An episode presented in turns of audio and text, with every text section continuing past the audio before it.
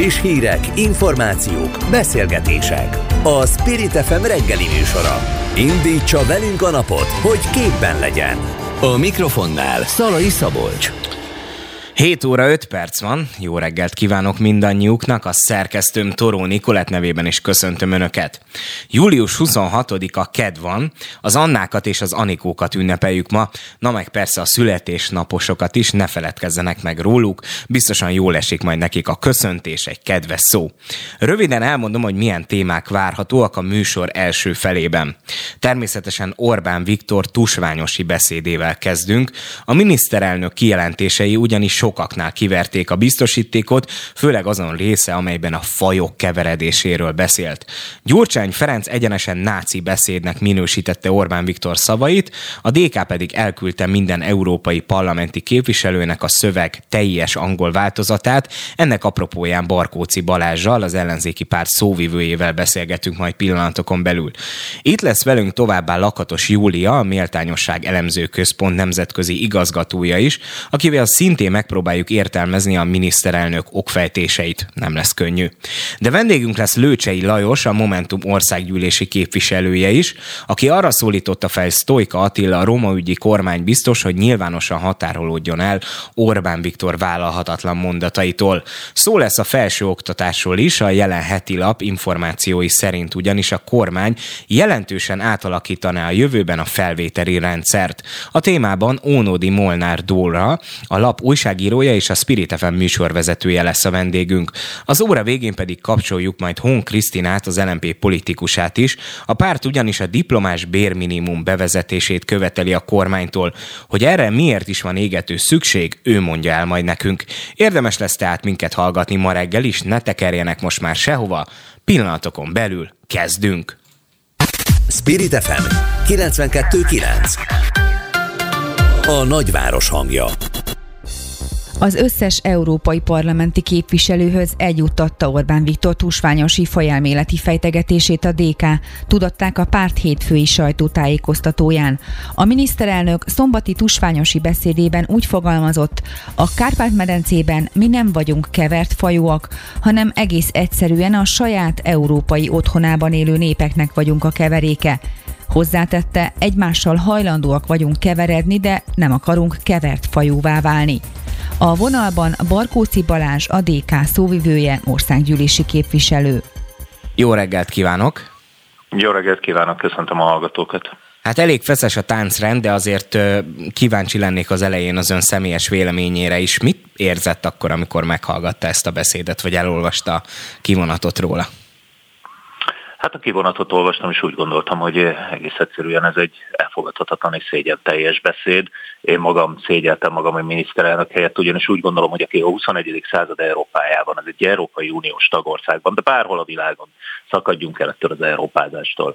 Még mindig kacérkodik fajelméleti gondolatokkal, egy szintiszta náci beszédmódot használ, azokat a nyelvi elemeket, amelyek a vészkorszakban voltak jellemzőek, és már akkor sem voltak szalonképesek, és azt megelőzően sem, ugyanis ne legyenek kétségeink, ez a fajta beszédmód, ez nem a világháborúval és a holokausztal veszítette el az érvényességét, ez soha nem volt érvényes a történelemben. Az egész egyszerűen nem érti azt, hogy egy milyen világ vesz körül minket, egyszerűen az alapvető biológiai ismeretei hiányzik, amikor az emberiségen belül, amely egyfajta alkot különböző fajokról beszél majd ezeknek a keveredéséről. Ez egy virtingli tiszta náci beszéd és szégyen teljes, szégyen teljes Orbán Viktorra nézve és szégyen teljes az egész kormányára nézve. Azért a miniszterelnök rendszeresen nyúl ahhoz a módszerhez tulajdonképpen, hogy bedobja a kézigránátot az ablakon, aztán pedig várja, hogy az ellenzéki politikusok egyből ráugorjanak. Ilyen szempontból itt is ez történt, de lehet, hogy egy kicsit ilyen pestiesen szólva túltolta a biciklit ezzel a mondatával, mert azért elég kemény nemzetközi és hazai reakciók is érkeztek a megszólalására, és hát olyanoktól is, akik ritkábban szokták kritizálni ilyen szempontból Orbán Viktort, meg meglepte az, hogy ilyen sok szereplő megszólalt ebben a kérdésben, vagy tulajdonképpen ez már annyira erős mondat volt, hogy nem is kell csodálkozni azon, hogy ennyire kiverte a biztosítékot sokaknál?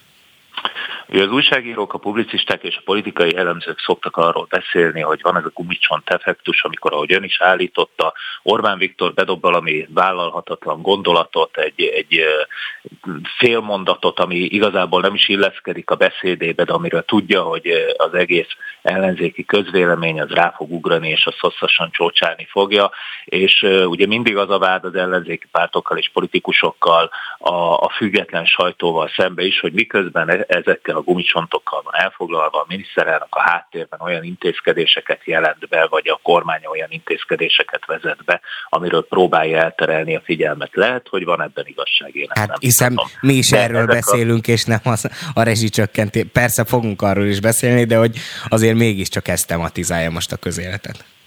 Abszolút, de, de vannak ezekben az úgynevezett idézőjeles gumicsontokban is olyan mérgező gondolatok, olyan mérgező eszmék, amely mellett nem lehet elmenni szó nélkül. Tehát, hogyha, hogyha ezt valóban a miniszterelnök azért csinálta tudatosan, Szerintem nem. Szerintem neki ez a politikájának a lényegéből és a személyiségének a lényegéből fakad, hogy például a kata megváltoztatásáról, vagy a most bejelentett rezsinövelésről elterelje a figyelmet, akkor is szégyentelen, de hogyha nem ezért csinálta, hanem ő ezzel egyetért, és mondom, én az utóbbira hajlok egyébként. Tehát a, a miniszterelnök, egy miniszterelnök beszéde az mindig pontos, mindig kiszámított, mindig egy, egy meglévő politikai eszmerendszernek a megerősítését szolgálja, vagy annak az alapjait teszi le, Ebből a szempontból pedig borzalmas, hogy Magyarország miniszterelnöke úgy gondolkodik, ahogy gondolkodik, fajkeveredésről beszél. Még egyszer mondom, azokat a mondatokat, azokat a szókapcsolatokat, azokat a nyelvi elemeket használja,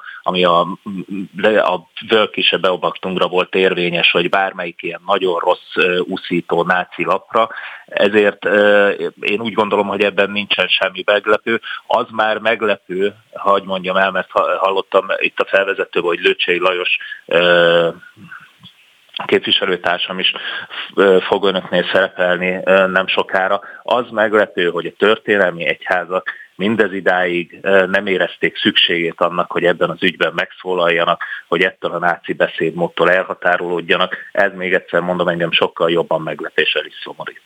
Ugye azért valamennyire ők is érzékelhették, hogy egy kicsit erősre sikerült ez a mondat, és nem biztos, hogy annyira szalonképes ez a nemzetközi közönség által, hiszen Dajs Tamás a Fidesz EP delegációjának vezetője köllevélben elküldte a szövegnek az angol változatát minden európai parlamenti képviselőnek, amelyben hát ezek az erősen vitatható mondatok azért egészen máshogyan kerültek lefordításra, és ezt meghekkelve önök azt találták ki, hogy akkor elküldik a teljes verziót. Ugye ez magyarul úgy hangzott, hogy a Kárpát-medencében mi nem vagyunk kevert fajúak, hanem egész egyszerűen a saját európai otthonában élő népeknek vagyunk a keveréke, egymással hajlandóak vagyunk keveredni, de nem akarunk kevert fajúvá válni, és hát ez, ezek a mondatok azért egészen máshogy lettek lefordítva, hiszen a kevert fajúságról szóró rész nem szerepelt az eredeti angol verzióban. Így van, és hogyha már az előbb arról beszéltünk, hogy ki lepődött meg a miniszterelnök tusványosi beszéde kapcsán, ami szerintem egy ilyen félinformációkból, zavaros összeesküvés elméletekből felépített alternatív valóságot tükrözés, és nagyon komolyan megrettentő, hogyha, hogyha egy ilyen világkép él a miniszterelnök fejében. Na ez például engem nem lepett meg. Tehát a magyar diplomácia óriási szégyenének tartom, de nyilvánvalóan ő is pontosan tudja, Dajcs Tamás és a Fidesz eh, európai parlamenti delegációja, hogy ez Európában és úgy általában a nyugati civilizációban is vállalhatatlan.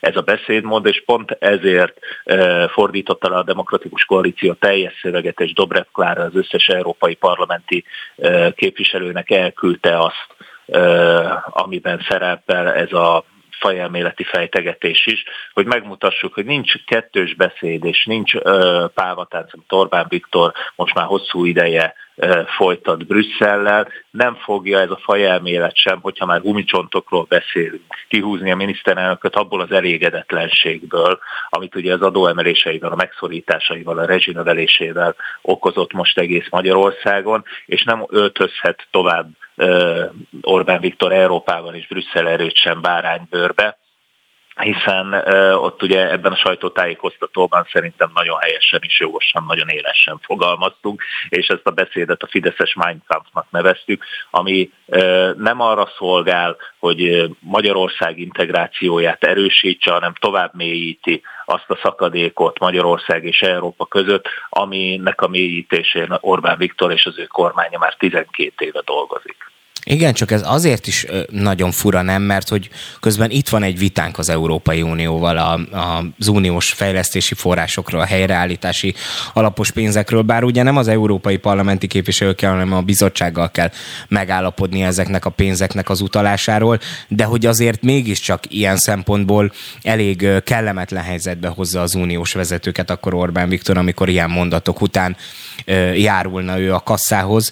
Ön szerint lehet hatással ez a tusványosi beszéd? Ugye itt nem csak az a, az érdekesség, csak azért nem akartam így elspoilerezni úgymond ezeket a dolgokat, mert majd ez későbbiekben Lakatos Júliával, a Méltányosság Politikai Elemző Központnak a, az elemzőjével fogjuk kibeszélni a tartalmát magát a beszédnek, de hát azért mondott meredekeket a háborúval kapcsolatban is, például európai vezetők közül ő volt az első szerintem, aki arról beszélt, hogy Ukrajna nem nyerheti meg ezt a háborút. Persze mondunk ilyeneket, tehát magunk között azért elég sokan szkeptikusak vagyunk azzal kapcsolatban, hogy Ukrajna végül felül fog kerekedni Oroszországon ebben a nemzetközi konfliktusban, de hogy azért mégiscsak, tehát ő elég tabu döntögető dolgokat mondott, és hogy ilyen helyzetben, ilyen mondatok után aztán még odajáruljon valaki az Unióhoz, hogy akkor a pénzt azt viszont szeretném. Én egy kicsit szkeptikus vagyok ezzel kapcsolatban, hogy ez jót tette a tárgyalásoknak. Nézd, én két dolgot nagyon fontosnak tartok beszélni. Egyrészt az Európai Unió azt mondta, hogy tolvajoknak és bűnözőknek nem ad pénzt. Ugye ezért tartja vissza az Orbán és a Fideszes korrupció miatt az uniós forrásokat most már hosszú ideje, de a demokratikus koalíció úgy gondolja, hogy ugyanilyen alapértékkel legyen, hogy senkit sem a származása alapján ítélünk meg, mert nyilvánvalóan arról senki nem tett. De ezt annyira kínos hangsúlyozni, hiszen ezt általános iskolás gyerekek szokták tudni, és, és ők is már megértik ennek a, a, az egésznek a mélységét, és ennek a, ennek a kijelentésnek az igazságát. Ez az egyik. A másik pedig az, hogy Orbán Viktor azzal, hogy egyrészt hajlandó letérdelni Brüsszelnek, ugye Európa erős embereként szokott hivatkozni magára, és most látjuk, hogy mindent megtesz csak azért, hogy jöjjenek azok az uniós pénzek, amik nélkül ő is tudja, hogy nagyon nagy bajban lesz az ő kormánya, és nagyon, és ennél is fontosabb, mert az ő kormánya engem úgy különösebben nem érdekel, de hogy a magyar gazdaság nagyon nagy bajban lesz, és az a magyar embereken fog csattanni, ez az ostor. Ehhez képest ő még mindig nem képes teljesíteni azokat a követeléseket, amiket az Unió eh, felé eh, vagy unió támaszt ő felé, vagy nem tudom, hogy mire gondol, arra gondol, hogy a szankciókat megszavazza, itthon hosszasan szidja, majd kimegy Erdélybe és ott előadja ezt a borzasztó náci szöveget, és hogy ez nem fog visszajutni a döntéshozókhoz. Tehát az egésznek a mechanizmusát nem értem, de mindezzel csak azt akarom mondani, hogy úgy látszik, hogy Orbán Viktor és a kormánya a legfőbb kerékkötői ennek az egész megegyezésnek, vagy a legfőbb gátjai ennek az egész megegyezésnek, ez pedig nyilvánvalóan nem a magyarok érdekét szolgálja, hogy az ő hatalmi érdekeit szolgál, mennyire szolgálja. Én azzal nem vagyok tisztában, szerintem neki szent meggyőződése, hogy ezzel az ő hatalma meg tud szilárdulni, vagy az ő kormányának a hatalma meg tud szilárdulni, de az látni kell, hogy nem Magyarország, hanem Orbán Viktor lesz párja az Európai Unióban, viszont mindennek később Magyarország és a magyar gazdaság fogja meginni a levét, illetve már isszuk a levét, nyilvánvalóan ezt látjuk a kormányzat által április harmadika óta bejelentett külön adókkal, adóemelésekkel, megszorításokkal és rendszereveléssel. Fogjuk még figyelemmel követni ezt a vitát az Unió és a magyar kormány között. Barkócsi Balázsnak, a DK szóvivőjének és országgyűlési képviselőjének köszönjük szépen, hogy itt volt és elmondta mindezeket. További szép napot önnek! Én is köszönöm, viszont hallásra! Spirit FM 92.9 A nagyváros hangja A Fideszről, mint külpolitikai pártról és a miniszterelnök nem nyugati, de nem is keleti politika képéről írt elemzést a miniszterelnök szombati Tusnát fürdői beszédét megelőzően a Méltányosság Politikai Elemzőközpont. Az írást szándékosan a beszéd előtt tették közzé, melyben többek között olyan állítások szerepeltek, mint hogy a külpolitika a Fidesz lényege, valamint hogy mindenre annak érdekében van szükség, hogy egyértelművé tehessék a párt sajátos nyugat felfogását. Az elemzés részleteiről és a miniszterelnök szombati beszédéről Lakatos Júliát, a Méltányosság Politikai Elemző Központ nemzetközi igazgatóját kérdezzük. Jó reggelt kívánok! Jó reggelt kívánok! Hát tulajdonképpen olyan volt, mint hogyha önök olvasták volna előre a beszédet, hiszen még a beszéd kiszivárgása vagy megtartása előtt került ki ugyanis az önök elemzése, amelyben már olyan volt, mint hogyha egy kicsit tudtak volna arról, hogy a miniszterelnök miről fog beszélni. Ennek ellenére meglepte azért a beszédnek bizonyos fordulatai? Hát amennyiben ezt mondja, akkor van értelme az elemzői szakmának, mert ha bár nem olvastuk ezt a beszédet, viszont az utóbbi körülbelül 14 év beszédeit olvastuk, és az utóbbi években végig elemeztük, és ebből szűrtük le ezt a konklúziót. Minden beszédben van meglepő. Ugyanakkor, ami ebben a beszédben meglepő volt számunkra, az nem az, amiről mindenki más beszél. És ez szerintem, hogyha valaki veszi a fáradtságot és elolvassa ezt az eléggé hosszú elemzést, amiért elnézést kérünk, de sajnos néha ez kell, az megérti, hogy sokszor a hangsúlyok azok rejtettek, vagy pedig nem annyira az a, a lényeg, ami egyébként elsőnek annak tűnik. Ilyen szempontból számunkra igenis beigazolódott az, amit írtunk, hiszen számunkra ebből a beszédből talán az a legfontosabb, hogy Magyarország, illetve a Fidesz próbál egy lokális kivétel lenni egy globális válságban. És számunkra ez jeleníti meg tulajdonképpen ezt a közvetítő szerepet, amit nem úgy képzelünk el, hogy mondjuk Magyarország két felett között próbálnak közvetíteni, vagy kelet és nyugat között próbálnak közvetíteni, hiszen egy ilyen háborús helyzetben Magyarország geopolitikai, politikai súlyával nem tud közvetíteni, viszont hogyha a közvetítést úgy értjük, ahogy mi értjük, hogy megpróbálnak mindkét oldalból beépíteni azt, ami számukra hasznos ahhoz, hogy egy olyan modellt alakítsanak ki Magyarországon, ami sikeres tud lenni egy ilyen változó geopolitikai kontextusban, akkor úgy gondolom, hogy e, tulajdonképpen egybevágott az, amit mi prognosztizáltunk azzal, amit Orbán Viktor elmondott. Ugye a HVG 360-ban ö, megjelent hosszú, valóban hosszú, de nagyon érdekes elemzésüknek a fő állítása az az, hogy tulajdonképpen a Fidesz egy külpolitikai párt, elég régóta már Orbán Viktor politikáját áthatják ezek a, a nemzetközi összefüggések, tehát egy egészen másfajta dimenzióban halad az ő politikája, mint sokszor a hazai közélettől azt megszokhattuk, tehát már a 90-es években is ö, voltak erős külpolitikai mondásai, és hogy tulajdonképpen a tusványosi beszédek is abban különböznek sokszor más politikusi megszólalásoktól, hogy ebben kifejezetten a külpolitikai dimenzióra helyeződik a hangsúly. Ez miért lehet? Ugye ezek elemző beszédek, tehát ezek uh, miközben van egy politikai irányadó szándéka ezeknek a beszédeknek, hogyha megvizsgáljuk a felépítését szerkezetileg ezeknek a beszédeknek, három koncentrikus kör van, a tágabb világtól halad a, a belpolitikai kérdések felé, ezért mindig egy globális elemzést ad először, majd azon belül egy Európai Uniós elemzést, és, az, és hogy mindez hogyan hat ki Magyarországra. Tehát amiben szerintem ez a beszéd kicsit más volt a korábbiakhoz képest, hogy nagyon-nagyon sok minden volt egymás mellé téve benne, tehát tartalmilag nem kívül zsúfolt beszéd volt, hiszen nagyon sok alak, átalakulás van a világban jelen pillanatban, egy nagyon zavaros időben vagyunk a korábbiakhoz képest. A korábbiakhoz képest, vagy tehát hogyha csak a COVID előtti időszakot nézzük, tulajdonképpen egy ilyen békés hömpögésben volt a világ, és ideológiai kérdésekről lehetett vitatkozni. Arról lehetett vitatkozni, hogy milyen legyen a liberális demokráciának az ideális formája, hiszen erről szólt az illiberalizmus. Arról, hogy, hogy a liberális demokrácia két alkotó elemének egy, az egyensúlyát, ugye a liberalizmus és a demokratikus elemeknek, tehát a népre támaszkodó elemeknek milyen legyen az aránya. Erről szólt Orbán Viktor politikája eddig. Na most, amikor egy olyan helyzetben vagyunk, ahol közvetlen közelünkben háború van, amikor a, a klímaváltozást egyre jobban érezzük, amikor energiaválság van, akkor azért egészen eltolódnak a hangsúlyok. Itt egyébként az, hogy ennyire sok mindenről beszélt a miniszterelnök, az talán összefüggésben lehet azzal is, hogy ugye két éven keresztül a Covid miatt nem tartotta meg ezeket a beszédeket. Nekem egy kicsit személyesen úgy tűnt, mint hogyha ez egy ilyen best of Orbán Viktor mix lett volna. Ugye ő is a beszédben bár hangsúlyozta azt, hogy szerintem nem a háború a legnagyobb probléma, bár ezt érzékelhetik sokan, de mégiscsak a migráció és a gender kérdés az, amely a jövőnket a legjobban meghatározza. Ez képest ő is a háborúról beszélt a leghosszabban.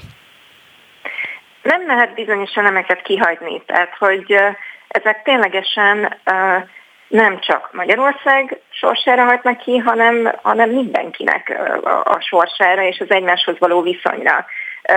Én azért nem mondanám ezt egy best mert egyéb iránt Nyilván vannak kérdések, amit nem lehet kihagyni, és szerintem ez a beszélgetés, vagy ez beszéd azt próbálta érzékeltetni, hogy a dolgok nem olyan egyszerűek, mint hisszük.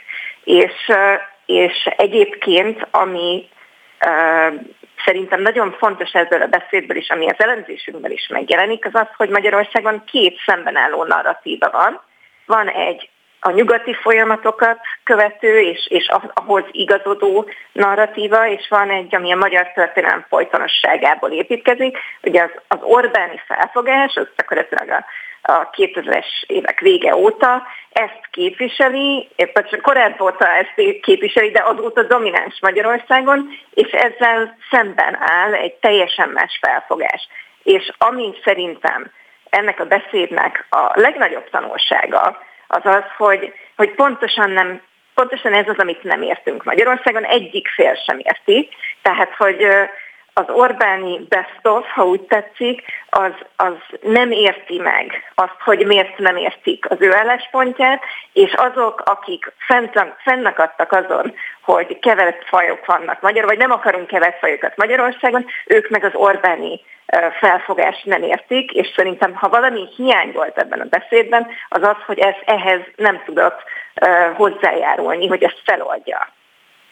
Nem is akarok erre a kevert fajú kijelentése már különösebben így rápörögni ilyen szempontból, ezt korábban is kibeszéltük, és hát a utána következő vendéggel is majd erről lesz szó, de az még mindenképpen érdekelne, hogy Ugye Orbán Viktor ezeket a beszédeit, amikor ilyen külpolitikai nagy víziókat fest, azt általában itt tusványosan szokta megejteni. Ugye ez a, azt szokták mondani, hogy a saját közönsége, itt azért olyan ö, különösen barátságtalan fogadtatása nem számíthat, itt tényleg a tűző napon az emberek órákon keresztül várják, hogy a miniszterelnök úrtól megkapják az iránymutatásokat, a penitenciákat. Itt ugye azért mégiscsak történtek érdekes jelenetek, hiszen voltak, akik román nacionalista politikusok megjelentek molinókkal, amin azt mondták, hogy, hogy Erdély, vagy hát, hogy Transzilvánia az Románia része, és hát voltak elég erős nemzetközi reakciók is, meg kritikák erre a románok részéről is érkezett. Például azt mondták, hogy Orbán Viktor miniszterelnök sem a magyar kormány tagjai nem használhatják fel Romániát arra, hogy Európa ellenes és orosz barát üzeneteket fogalmazzanak meg egy másik állam területén, amiből nekem egy kicsit az következett ki, hogy azért nem látják annyira szívesen a magyar miniszterelnököt már Erdélyben vagy Romániában, kinek hogy tetszik. Hát én úgy tudom, hogy ez egy aktuál politikai reakció egy, egy politikai rendezvényre, de nem, nem, nem tulajdonítok neki akkora jelentőséget. Tehát akkor ön szerint ennek diplomáciai következménye érdemben nem lehet? Ezt még nem látjuk, de nem gondolom, hogy, hogy egyébként ez ki fog hagyni a jövőre. Szerintem ez egy várható reakció ilyen szempontból. és, és azért, mert nagyot szólt ez a beszéd. De ha belegondolunk arra, hogy miért szólt nagyot ez a beszéd, hogy, hogy egy példát mondjak, a, ugye a 2014-es elhíresült illiberális beszéd, nek nem az volt a kulcsmondata, hogy Magyarország egy illiberális állam. Mégis ezt tapart meg mindenkinek. Mégis ezt tapart meg, hanem az, hogy, hogy egy versenyfutás van egy olyan állam kitalálására, amiben leginkább uh, lehetséges egy, egy nemzetet sikeressé tenni. Na ez az, amire senki nem emlékszik. És ez egy ugyanilyen beszéd volt, amiben nem arra koncentrál nagyon sok ember, amiről ez a, beszél, amiről ez a beszéd szólt. Lakatos Júliának, a Méltányosság Politikai Elemző Központ nemzetközi igazgatójának. Köszönöm szépen, hogy elmondta mindezeket. Sajnos most csak ennyi fér bele a műsoridőnkben, de még szívesen folytattam volna ezt a beszélgetést. Köszönöm, hogy itt volt és mindezeket elmondta. Köszönöm a lehetőséget. Spirit FM 92.9 A nagyváros hangja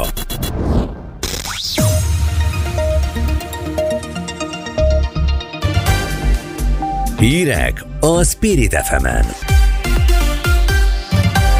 Jó reggelt kívánok! Ezek a Spirit FM rövid hírei fél nyolckor. A mikrofonnál a hírszerkesztő Szabó Kati. A nemzetközi szolidaritás elveinek betartása mellett azonnali hatállyal exportilalmat vezetnek be néhány stratégiailag fontos energiahordozóra és a tűzifára, írja Steiner Attila energia és klímapolitikáért felelős államtitkár friss Facebook bejegyzésében. Ebben felhívja a figyelmet arra, hogy a kormányrendelet szerint ettől a naptól Magyarországról csak miniszteri engedélyen lehet szenet, kokszot, lignitet és tűzifát külföldre szállítani, illetve külföldre eladni, amennyiben a kiszállításra szánt mennyiség kockáztatja a hazai energiállátás biztosítását. Csak nem 3000 első éves kezdi meg tanulmányait szeptemberben a Magyar Agrár és Érettudományi Egyetemen között az intézmény. Közleményük szerint 2555 magyar és várhatóan több mint 400 külföldi első éves hallgatóval indul a szeptemberi tanév. Ferenc pápa bocsánatot kért a katolikus egyház szerepéért Kanada egykori romboló asszimilációs politikájában, nevezetesen abban, hogy az állam bentlakásos iskolákba kényszerítette az őslakosokat, így akarta beolvasztani őket a keresztény társadalomba. De ezzel felszámolta kultúrájukat, elszakította egymástól a családokat és egész nemzedékeket sodort a társadalom peremére, máig érezhetően. Ferenc pápa bocsánatot kért azért is, hogy a keresztények támogatták a kor gyarmati mentalitását. Hangsúlyozta, komoly vizsgálatokra van szükség az ügyben, és több támogatásra az áldozatoknak és leszármazottaiknak. Györmoson Sopron és Vas megye több járására másodfokú riasztásokat is kiadott a heves zivatarok veszélye miatt az Országos Meteorológiai Szolgálat. A többi megyében továbbra is elsőfokú figyelmeztetés van érvényben az zivatarok veszélye miatt. Hírek a Spirit FM legközelebb 8 órakor. A Spirit FM híreit hallották. Friss hírek, információk, beszélgetések. A Spirit FM reggeli műsora. Indítsa velünk a napot, hogy képben legyen. A mikrofonnál Szalai Szabolcs. Lőcsei Lajos azt kéri Sztojka Attila, a romaügyi kormánybiztostól, hogy határolódjon el Orbán Viktor fajelméleti kijelentésétől.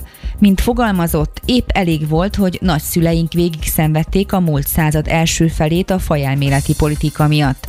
A telefonnál Lőcsei Lajos, a Momentum országgyűlési képviselője. Jó reggelt kívánok! Jó reggelt kívánok, üdvözlöm a kedves hallgatókat! Hát ugye ön is közzétette a Facebook bejegyzését Orbán Viktor túlsványosi beszédével kapcsolatban, amiben elég kemény kritikákat fogalmazott meg a miniszterelnök kijelentései kapcsán, és arra kérte Sztojka Attilát, a Fidesz romaügyi biztosát, vagy hát a kormány romaügyi biztosát, hogy határolódjon el Orbán Viktor szavaitól. Érkezett már erre valamilyen fajta reakció? Igen, igen, érkezett ő is egy Facebook bejegyzésben válaszolt, de sajnos érdemi választ úgy érzem, hogy nem, kapott, nem kaptam a kérdéseinkre, ugyanis ugyanazokat a mantrákat értem felfelezni a válaszában, amivel Orbán Viktor is dobálózik. Azzal vádolt, hogy én verek éket a Magyarországon élő nemzetiségek közé, és hogy én bevándorló párti vagyok. Szóval nem ezt a választ vártam volna tőle. Ugye a Roma Parlament is minősítette a miniszterelnök okfejtéseit, ő Orbán Tusványosi szövegét fajvédő nyilas beszédnek minősítették. A roma társadalmon belül most nyilván ugye ez szombaton hangzott el a beszéd, tehát olyan túl sok ö, empirikus kutatást még ö, nem lehetett végezni a témában, de hát azért beszélget az ember ilyen szempontból a többiekkel. Voltak valamilyen fajta reakciók, beszélgetések arról, hogy ez mennyire érintette tényleg negatívan ö, ezeket az embereket, hiszen ugye ön is arról beszél a beszél, ö, vagy a Facebook bejegyzésében, hogy az ön magyar roma származását kezdi ki ö, a miniszterelnök ezzel a szavaival, de hát ugye a kormányoldal részéről meg elhangzottak, hogy ezek tulajdonképpen rossz indulatú ö, kiforgatásai a miniszterelnök szavainak, nem ezekre utalt, ezek félreértelmezések, politikai támadások. Kinek hisznek inkább az emberek? Én úgy érzem, hogy a kormánypárti szavazók az a kormányútornak mi felvilágosult gondolkodásúak, tudatos magyar állampolgárok, mi azért látjuk ennek a veszélyét. Orbán Viktor fajelméletről alkotott nézetei jól tükrözi, hogy további ellenségkép gyártásba kezdett. Az eddigi eh, politikai kultúrája a gyűlöletkeltésű ruszításról szólt, már eddig is céltáblájába kerültek a melegek, gyermektelenek, egygyermekesek, soros Brüsszel, Brüsszel, és most tovább táplálja a radikális nézeteket valló politikai csoportokat azzal, hogy, hogy a hazánkban élő kisebbséget bélyegzi meg, akár a hazai cigányságot. Szóval érezzük a félelmet, érezzük a félelmet sajnos a saját bőrünkön. Én úgy gondolom, hogy Orbán Viktor nagyon veszélyes vizekre elvezett igen, ahogy ön is említette, nagyszüleink végig szenvedték a múlt század első felét a fajelméleti politikai miatt, és nagyon jól tudjuk, hogy ez hová vezet. Magyarország sajnos már megosztottabb, mint valaha a rendszerváltás óta. Köszönhető, hogy a miniszterelnök nem összekovácsolja a hazánkat, hanem éket, hanem inkább ők éket különböző társadalmi csoportok közé, mint ahogy tette most is. Úgy gondolom, hogy számára a gyűlölet és az uszítás soha nem érhet véget. Ugyanakkor beszélnünk kell egy kicsit arról, és én úgy gondolom, hogy, eh, hogy ez egy gumicsont is, amit berobott a közéletbe, hogy, hogy mindenki ezen rágódjon eh, terelve a valós problémákról a figyelmet. Azért ne felejtjük el, hogy minden állításuk azuk volt. A választás után megszorításokkal kezdtek, adóemeléssel folytatták, és rezsicsökkentést részlegesen is eltörlik. Energiárat emeltek. Sajnos milliók élete rendült meg alapjaiban néhány óra leforgása alatt. Ahelyett, hogy Orbán hogy táplálja a rasszizmust, erről, ezekről a problémákról kellett volna beszélnie, de sajnos nem tette meg. Orbán kijelentésével bátorítja a radikálisokat. Épp ma reggel jött velem szemben Dúró Dóra Facebookos posztja, amiben többek között azzal vádolja Orbán Viktort, hogy a tusványosi beszédével a mi hazánk szavazóit akarja elszívni. Szóval akkor miről beszélünk? De, de egyébként ez lehet ilyen szempontból egy jogos stratégia miniszterelnök részéről, hiszen korábban azért elemzők is beszéltek arról, hogy a mi hazánk jelentett bizonyos szempontból fenyegetést a Fidesz szavazótáborára. Nyilván nem arra a két és fél millió, három millió emberre gondolunk, de hát azért a periférián lehetnek szélsőséges nézeteket valók, akik rezonálnak a mi hazánk üzeneteire is, és lehet, hogy ezekkel a kijelentéseikkel ezeket az embereket szeretnék egy kicsit a Fidesz táborban még tartani.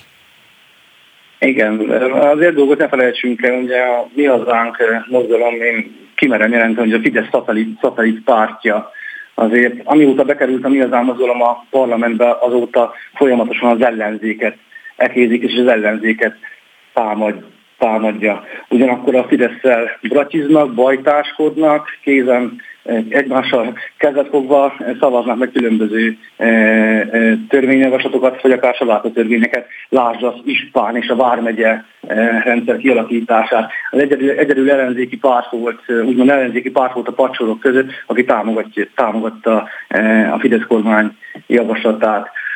Szóval hatalmas veszélyeket rejt ez a barátság, de a Fidesz úgy gondolom, hogy ez tudatosan, tudatosan tartja napirendi témán a rasszizmust és a kirekesztést. Tudja nagyon jól, hogy a mi az álmozalom soha nem fog annyira megerősödni, hogy akár kormányra is kerül, kerüljen. Szóval igen, de igen, igen, szóval, de, de ugyanakkor, ugyanakkor szavazókat is szívhat el a mi az álmozgalomtól. Egyre erősödik. Amióta bekerültünk, ugye mi a Momentum mozgalom bekerültünk a e, parlamentbe, azért a, a, a mi az álmozgalom egyedüli pártként tudott a legjobban erősödni. Köszönhető ez annak, hogy folyamatosan radikális eszméket hallja. Lőcsei Lajos a Momentum országgyűlési képviselője volt a vendégünk az elmúlt percekben. Köszönjük szépen, hogy elmondta mindezeket, és hát figyelemmel fogjuk követni még az ezzel kapcsolatos fejleményeket. Annyit még szerettem volna megkérdezni, hogy esetleg valamilyen demonstráció, valamilyen kiállás roma szervezetek, akár az ön részéről szerveződik, gondolkodnak ilyenben? Ez már csak egy eldöntendő kérdés. Igen, gondolkodunk rajta. Köszönjük, köszönjük szépen, hogy itt volt. Viszont hallásra. Viszont hallásra. Spirit FM 92.9 A nagyváros hangja Jelentősen átalakítaná a kormány a felsőoktatási jelentkezési rendszert a jelenheti lap információi szerint. Úgy tudják, a szaktárca tervei szerint a felvételi rendszer egyetlen általános bemeneti követelménye az érettségi lenne, úgy, ahogy 2010 előtt volt. Az egyetemek kapnának jogot arra, hogy mit írnak még elő, mit honorálnak extra pontokkal. A részletekről a szerzőt Ónódi Molnár Dóra újságírót kérdezzük ismerős hang van itt a vonalban, hiszen Ónódi Molnár Dóra kollégánk a Spirit fm is, és hát emiatt természetesen tegeződni is fogunk. Jó reggelt kívánok, szia! Írtál egy nagyon ja. érdekes cikket a jelen uh, heti labba, amely a felsőoktatási rendszer átalakításával, vagy a felvételi rendszer átalakításával kapcsolatos. Uh, most azt nyilván nem kérdezem meg, hogy honnan vannak az információk, de hogy elég jól értesültnek tűntök, és Csák János közeléből, vagy az ő tárcájából már igazából kisejlik az, hogy ott valamilyen fajta konkrét tervek is vannak. Ez milyen távon belül lehet ebből bármi? Ezek még egyelőre csak ilyen hatástanulmányok, uh-huh. elemzések, számolgatások, vagy akár ez már valami ti egy konkrét esetleges törvényjavaslatot, vagy valamilyen fajta ilyen módosítás megoldást láttatok? Ez az információim szerint ez kormány elé kerül most a héten, és hát egy-két éven belül be is fogják vezetni. Azt azért érdekességként elmondom, hogy bár a Csák János tárcája, ahogy egyébként a Fideszes tárcák nagy része nem foglalkozott az én újságírói megkeresésemmel, olyan, mintha nem léteznék számukra, tehát nem kommunikálnak velem soha, tehát folyamatosan ilyen hát szivárogtatásból, meg egyéb információkból tudom meg a, azt, hogy mire készülnek. Viszont Trócsányi aki volt, Tócsányi László, aki volt már igazságügyminiszter és jelenleg európai parlamenti képviselő a Fidesz színeiben, és mellette nem olyan régóta ellátja a Károli Egyetemnek a rektori pozícióját is. Ő az Inforádiónak adott egy hosszú interjút, amiből már ki lehet hámozni ezt az információt, tehát nem kellett hozzá, hogy Csák János tárcája is megerősítse. Nekem ő volt a, a forrás, aki még azon túlmenően, hogy kaptam két helyről is információt, megerősítette. Ő annyit tudok még hozzátenni, mondom azt a cikkben még nem írtam le, hogy ez egy-két éven belül fog, fogják bevezetni. Egyébként ennek más okai is vannak, tehát nem lehet azonnal ráereszteni egy ilyet a rendszerre, egy kis felkészülési időt hagynak. Bár ugye látunk már olyat, hogy valamit egy, már olyat, egyik nap igen. kitaláltak. Ilyen szempontból egyébként nem rossz ez a fajta átalakítás, és ezzel tulajdonképpen elismerik részben az, hogy probléma volt, hogy a felsőoktatás expanziója igen, úgy alakult, igen. ahogy azok miatt. Hát a... három dolgot ismernek el benne. Az egyik az az, hogy nem volt jó, hogy az expanziót tovább, hogy leállították. Lényegében újra ilyen kvázi elit képzés felé irányába, irányába akart akarták tolni a rendszert, ez nem volt egy jó döntés, de ez az, az egy nagyon masszív társadalompolitikai törekvéssel függött össze, ami a közoktatásban is végigment, a 16 évre csökkentett tankötelezettséggel, a kétkezi munkabecsülete, ne menjen mindenki gimnáziumba, és az egyebekre biztos a hallgatók is emlékeznek, tehát volt egy ilyen, hogy, hogy az gimnázium és a a felsőoktatás felől visszaterelni a gyerekeket és a szülőket a, a, a, köz, tehát a szakképzés felé. Ez nem volt egy jó döntés, mert ugyan sok probléma volt az expanzióval, tehát az egyetemek nem voltak hajlandóak egy csomó helyen átállni a tömegképzésre, de a 21. században egészen másképp működik a munkaerőpiac, és mint mondjuk a 20 ahol ez az elitképzés még rendben volt, egészen másképp működnek a munkaadók is, úgyhogy az expanziót tartani kellett volna a munkaerőpiac és a gazdaságpolitikai szempontokat is mérlegelve, csak az egyetemeknek alkalmazkodniuk kellett volna hozzá és akkor tulajdonképpen most jövünk el a lényeghez, hogy a munkaerőpiac és egyébként az egyetemek, amelyek egy becsukhatják a kapuikat, hogyha csökken a hallgatói létszám, egyszerre helyeztek most nyomást a kormányra, hogy ez a, ez a korábbi politika ez nem volt jó, és érdemes változtatni az irányon, és úgy tűnik, hogy ezt az irányváltást most megcsinálja a kormány. Ugye amiért érdekes ez az egész dolog az az, hogy egyszerűen a munkáltatók véletlenül előbb rájöttek, de hogy most a döntéshozók elé is azért kerülhetett ez a dokumentum, mert egyszerűen azt mondják, hogy a gazdaság akkor versenyképes, hogyha minél több magas hozzáadott értékkel ö, rendelkező munkahely jön létre, csak hát hogyha ezeket nem tudjuk ellátni, akkor igazából nem Így jól van. működik nem a rendszer. Nem tud létrejönni már az új munkahely, mert nincs hozzáadott értéket képviselő ö, munkavállalója, hiszen egyszerűen egyre kevesebb a diplomás. Ugye itt Magyarország egy nagyon rossz trend, trendre ült föl, és állította elő magának ezt a rossz trendet 2010 óta, tehát az új fels, az Orbán kormányok, egymást követő Orbán kormányok egy olyan felsőoktatás politikát folytattak, amivel csökkentették a diplomások arányát, miközben egyébként mi, Magyarország, aláírva vállaltuk az Európai Unió tagjaként, hogy növeljük a 40 év alatti diplomásaink arányát, pont azért, hogy a hozzá, a Európa is ugye a versenyképességéért küzd a globális piacon, és a,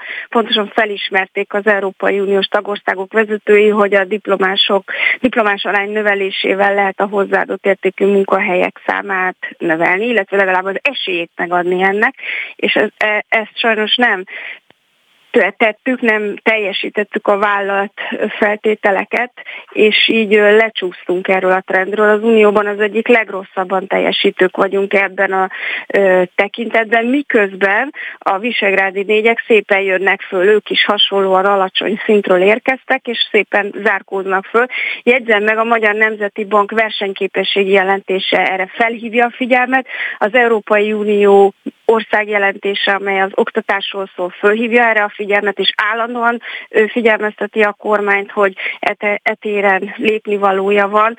És most úgy tűnik, hogy felismerve azt, hogy Magyarország kimaxolta a középfokú végzettséggel, illetve szakképesítéssel rendelkezők a foglalkoztatását ebben a globális konjunktúra időszakban. Tehát tényleg csak az, dolgoz, az nem dolgozott, akinek valami ö, fogyatékossága vagy más problémája van, ami akadályozza őt a munkaerőpiacra való belépésre. Tényleg mindenkit, a, a közmunkarendszerből is kiszippantott mindenkit ez a konjunktúra, aki, aki ö, tudott dolgozni és teljesíteni.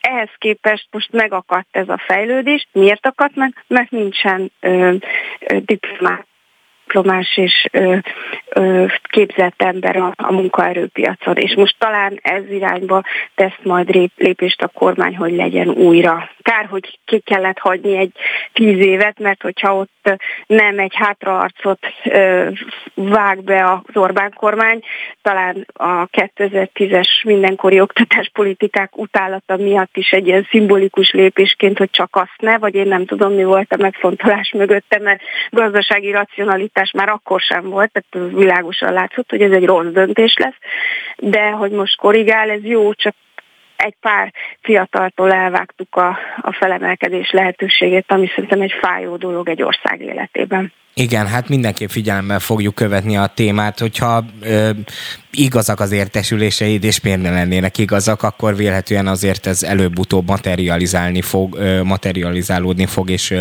lesz belőle valamilyen fajta ö, döntés is, ami, ami már nyilvános lesz ilyen szempontból. Ónodi Molnár Dólának, a jelen újságírójának és a Spirit FM műsorvezető ügyvezetőjének. Köszönöm szépen, hogy itt voltál és elmondtad ezeket nekünk. Tudod, hogy milyen szigorú a műsorrend, úgyhogy Tudom, sajnos úgyhogy el is köszöntem. Szia, szia, szia. szia. Hello. Spirit FM 92.9 A nagyváros hangja Diplomás bérminimum bevezetését sürgeti az LMP. Az ellenzéki párt szerint erre azért van szükség, mert már több mint tíz éve nem emelték sem a köztisviselők, sem pedig a közalkalmazottak bérét. Az elképzelés szerint ez 30%-kal többet jelentene, mint a garantált bérminimum. A vonalban Hon Krisztina, az LMP népjóléti és családügyi szakszóvivője. Jó reggelt kívánok! Jó reggelt kívánok, és köszöntöm a hallgatókat! Hát tulajdonképpen, ahol az előbb befejeztük, ott fogjuk folytatni, hiszen eddig is a felsőoktatásokról, a diplomások helyzetéről volt szó, hogy az Orbán kormánynak milyen az ezzel kapcsolatos logikája, és hát nem igazán abba az irányba mentek a dolgok az elmúlt években, hogy olyan túl sok diplomás legyen, ami abban is látszódott, hogy emiatt nagyon alacsony volt például a diplomás soknak az alapfizetése is, vagy hát, hogy emiatt azért elég sok munkahelyen nem kaptak megfelelő olyan bérezést, amit látunk sokszor Nyugat-Európában, hogy valaki, aki pályakezdő, de kijött a felsőoktatási intézményből, az már jelentős fizetést vihet haza. Önök most a diplomás bérminimum bevezetését követelik a kormánytól. Miért látják ezt indokoltnak? Elmondható, hogy az elmúlt években az Orbán kormány nem becsülte meg a diplomásokat, mint ahogy az előző riportból is kiderül, és ezt már régóta mondjuk mi is, hogy így nem is lesz ösztönözve arra a magyar fiatalság, hogy diplomás munkákat választott. Láthatjuk, hogy egyre kevesebben jelentkeznek óvodapedagógusnak, pedagógusnak, tanítónak, és attól tartunk, hogy szép lassan ezek a szektorok kiürülnek majd a munkaerőhiány miatt, és attól is tartunk, hogy nem lesz majd, aki tanítsa a gyermekeinket. De beszélhetnénk az önkormányzatoknál dolgozó köztisztviselőkről is, hiszen nekik is az alapilletményüket már hosszú évek óta, több mint tíz éve, hogy nem emelték egy fillért sem. Ugyan mindig azt mondják, a kormány részéről, hogy az önkormányzatok eltéríthetik a köztisztviselők béreit. Azonban az önkormányzatokat érintő megszorítások egyre kevésbé adnak erre lehetőséget, mint azt bizonyára mindannyian tudják.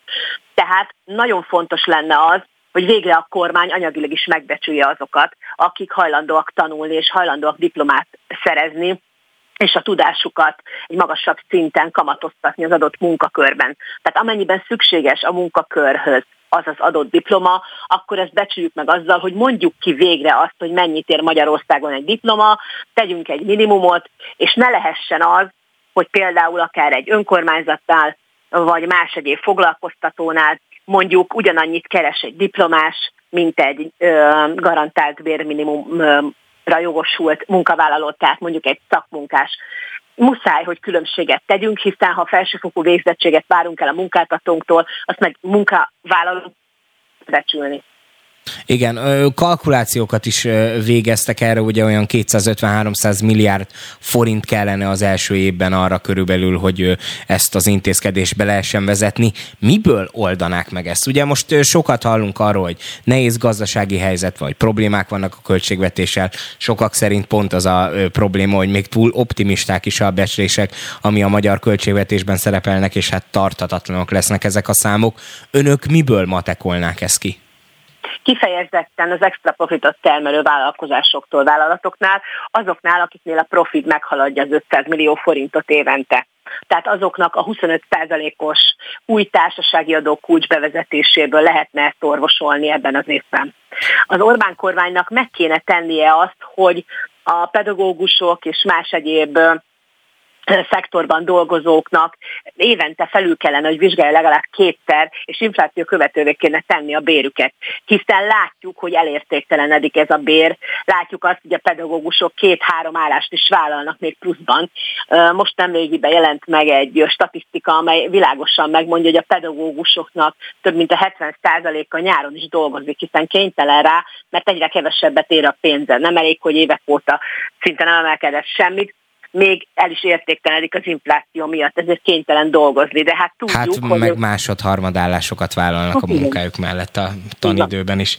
Ö, igen, még arról szeretem volna mindenképpen beszélni, hogy én elég régóta azt gondolom, hogy a Fidesz politikájának a legnagyobb Achilles sarka az a ö, ilyen szempontból a bérpolitika, az, hogy nagyon alacsonyak a fizetések, és ebben olyan túl sok érdemi előrelépés nem volt. Persze ö, nyilván a minimálbért sikerült megnövelni, de azért még mindig elég keveset keresnek az emberek ahhoz képest, mint amennyit kereshetnének. Önök szervezkednek most szakszervezetekkel, akár milyen ágazati képviselőkkel, vagy akár más ellenzéki pártokkal, különböző társadalmi csoportokkal arról, hogy nyomatékot szerezzenek ennek a követelésüknek, mert hát ugye ez általában úgy szokott kinézni, hogy tartunk egy sajtótájékoztatót, kiküldünk egy sajtóközleményt, írunk egy gyújtóhangú Facebook posztot, majd aztán egy ideig elejtjük ezt a témát, és aztán nem foglalkozunk ezzel, már pedig eléggé szisztematikusan kellene ahhoz követelni, és elég nagy társadalmi erőket kifejteni, hogy rá lehessen bírni a döntéshozókat, hogy ebből tényleg legyen is valami. Ez pontosan így van, éppen ezért szakszervezetekkel is természetesen tárgyalunk, illetve hát nem először kerül már elő ez a diplomás bérminimum javaslat, hiszen volt már törvényjavaslat is, amelyet már nem is egyszer nyújtottunk be a parlamentben, csak sajnos ezt a Fidesz kormány minden alkalommal lesöpörte, illetve már bizottsági szinteken sem ment túl. A szakszervezetek is egyetértenek ezzel, hogy itt az ideje annak, hogy legyen már végre egy diplomás bérminimum, és én azt gondolom, hogy minél inkább ö, sikerül mozgósítani majd az embereket, illetve hát egyértelműen muszáj, hogy az emberek rájöjjenek arra, hogyha nincsenek megbesülve a dolgozóink, akkor majd nem lesz, aki például tanítson, mint már az előbb mondtam. Tehát mindannyiunk érdeke. Mert ugye sokszor van egy olyan hozzáállás sok ember részéről, hogy engem nem érint, mert mondjuk én nem vagyok diplomás. De igenis érint, mert lehet, hogy a gyermekedet, unokádat egy diplomásnak kéne tanítania és azokat pedig érdekelté kell tenni, különösen a fiatalokat, hogy szociális szektorban helyezkedjenek el például, vagy akár tanítóként, óvodapedagógusként, stb. Tehát nem csak a, a pedagógusokat érinti ez, hanem például a szociális dolgozókat is, akik ugye időseket ápolnak adott esetben, vagy családsegítői munkaköröket töltenek be, és így tovább. Ők sincsenek megbesülve, éppen ezért őket is ugyanúgy érinti. Tehát vélhetően mindenkinek a családjában van olyan, aki vagy közvetlenül érintett, tehát munkavállaló, vagy pedig közvetetten érintett, mert mondjuk ápolt, vagy éppen iskolás. Krisztina, sajnos, sajnos elfogyott a műsoridő, és ebben Tehát nagyon szigorúak a szerkesztőim, de köszönjük szépen, hogy itt volt, és elmondta mindezeket. Hon Krisztinát, az LMP népjólét és családügyi szakszövőjét hallották. Köszönjük szépen, hogy itt volt. Viszontlátásra, én köszönöm. Friss hírek, információk, beszélgetések. A Spirit FM reggeli műsora. Indítsa velünk a napot, hogy képben legyen. A mikrofonnál Szalai Szabolcs. 8 óra 5 perc van, jó reggelt kívánok mindannyiuknak. A szerkesztőm Toró Nikolett nevében is köszöntöm azokat, akik már az első órában is velünk voltak, és hát természetesen azokat is, akik csak most kapcsolódtak be az adásba. A műsor második felében is izgalmas témákkal készültünk. Hétfő este ismét demonstrációt tartottak a kata törvény miatt a futárok a fővárosban. Pillanatokon belül kapcsoljuk majd Kolesár Andrást, a futárok a Katáért csoport tagját. Beszélünk arról is, hogy a szakértők szerint a rezsi csökkentés csökkentése miatt jelentősen megnőhet az állami lakástámogatási programot igénylők száma. A témában Tóth Levente, a bank360.hu vezető szerkesztője lesz a vendégünk. Ha már gazdaság, akkor szót ejtünk arról is, hogy a GKI felmérése szerint a lakosság az elmúlt hónapokban egyre rosszabbnak látja a saját pénzügyi helyzetét. De hogy mit jelent mindez a számok nyelvén, a Spec Rajmuntól, a GKI gazdaságkutató ZRT ügyvezető igazgató igazgatójától igyekszem megtudakolni majd.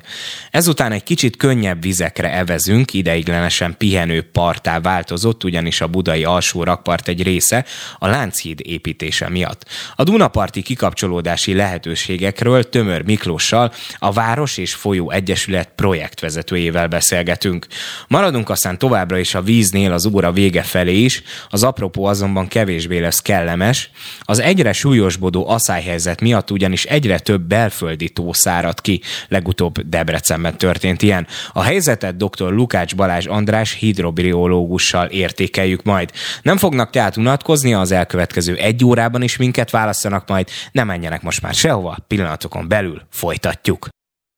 Spirit FM 92.9 A nagyváros hangja Hétfő este a Margit hídon tüntettek a futárok, miután Palkovics László miniszterrel nem tudtak megegyezni. A demonstráció célja az volt, hogy módosítsák a nemrégiben elfogadott katatörvényt, tolják el a bevezetésének határidejét januárra, és tervezzék újra a rezsicsökkentés csökkentését. Az eseményekről Kolesár Andrással a Futárok a Katáért csoport egyik tagjával beszélgetünk. Jó reggelt kívánok! Jó reggelt kívánok, köszöntöm a kedves hallgatókat!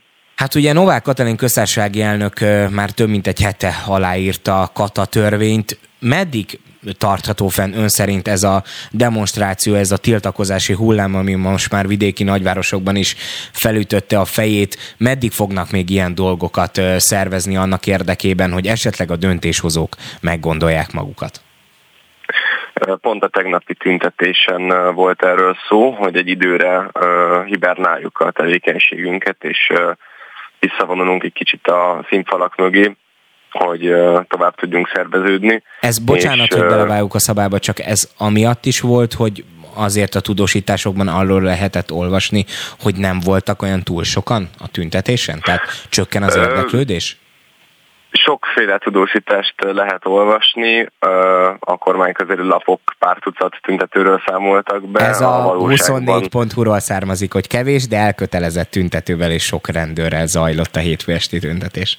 Csak most körülbelül, körülbelül egy 500-an voltunk már a Kossuth téren, ez a rendőrségi hivatalos információ, ugyanis ők konkrétan egyesével, amennyire tudták, megszámoltak mindenkit. Margit hídon 400 fő volt olyan 19 óra 50 környékén a létszám, mielőtt elindultunk volna a Kossuth térre. Úgyhogy Úgyhogy szerintem voltunk elegen, a több embert tudtunk mozgósítani, mint több korábbi tüntetés, amelyet nem mi szerveztünk. Én ezzel elégedett vagyok. És mivel lennének még elégedettek? Ugye most azt mondta, hogy egy időre hibernálni fogják a demonstrációkat, gondolkoznak azon, hogy az ellenállásnak, a nyomásgyakorlásnak más formáját válasszák? Tehát milyen módszerekben gondolkodnak, úgymond, és mivel lennének elégedettek? Tehát tulajdonképpen ugye ez már kőbe van vésve, úgymond, mert hát aláírta a köztársasági elnök. Mit lehet még itt tenni?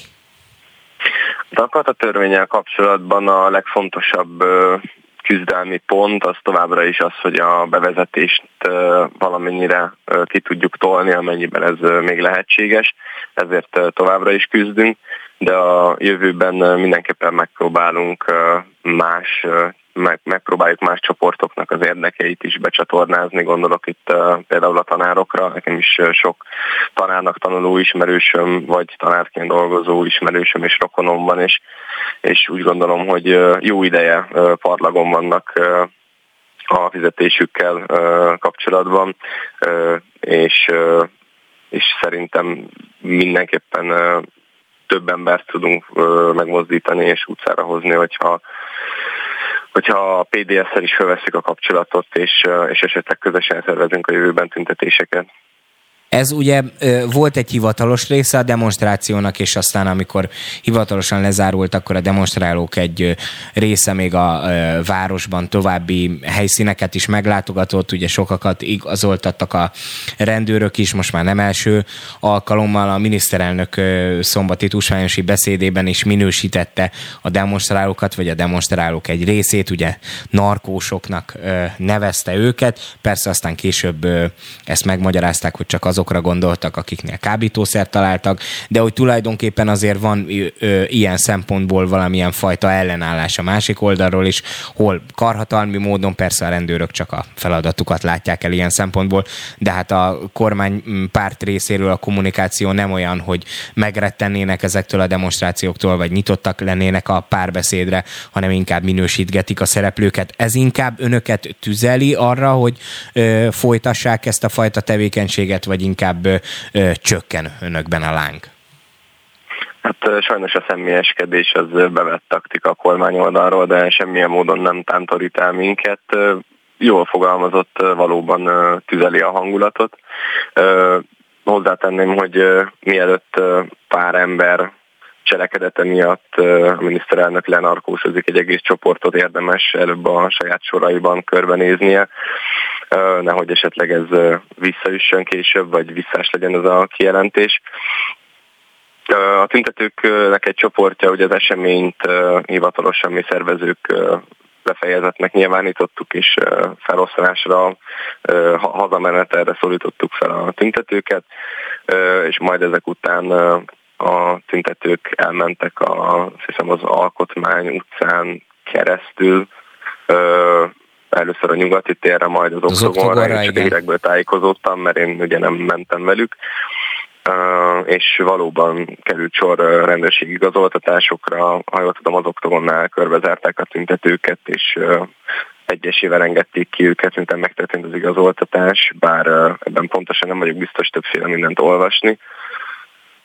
Úgyhogy sok újat nem tudok mondani, és nem voltam ott személyesen ezen a vonuláson már.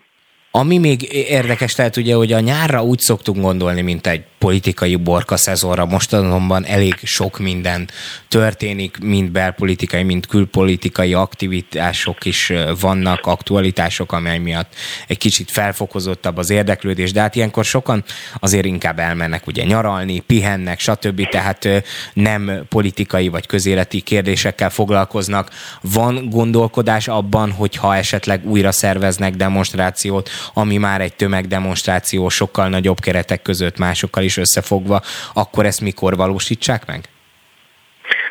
Vannak, vannak tervezetek.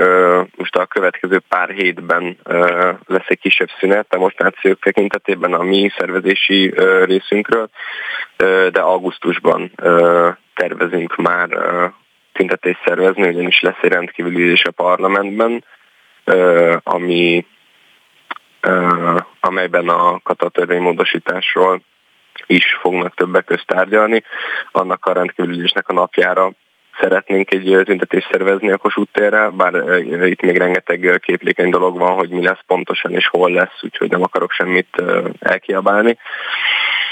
Valóban politikai uborka szezon van, ezért is valószínűleg alacsonyabb az érdeklődés valamilyen szinten, de, de az uborka szezon mellett ugye meg, megemlíteném azt, hogy a könyvelőknek is uborka szezon van, tehát rendkívül nagy kiszúrás velük, hogyha valaki esetleg augusztusban ment volna szabadságra, akkor valószínűleg a megnövekedett terhely miatt erre már nem lesz lehetősége.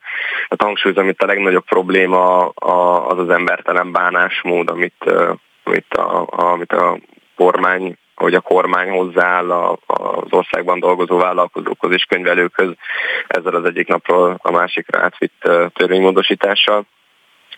Biztos, hogy amikor majd akkor a késő ősszel megérkeznek az első rezsiszámlák, akkor nagyobb lesz az érdekeltsége az embereknek, hogy, hogy megmozduljanak, bár, bár tényes való, hogy a kormányzati kommunikáció rendkívül megfelelően kezeli, hogy mondjam, hatékonyan kezeli ezt a témakört, és a politikai memóriája Mindenképpen a... figyelemmel fogjuk követni azt is, de sajnos most Nem. elfogyott a műsoridő. Kolesár András, a Futárok a Kataér csoport tagja volt a vendégünk. Köszönjük szépen, hogy itt volt és elmondta mindezeket. Be fogunk számolni még a jövőben is a tüntetésekről.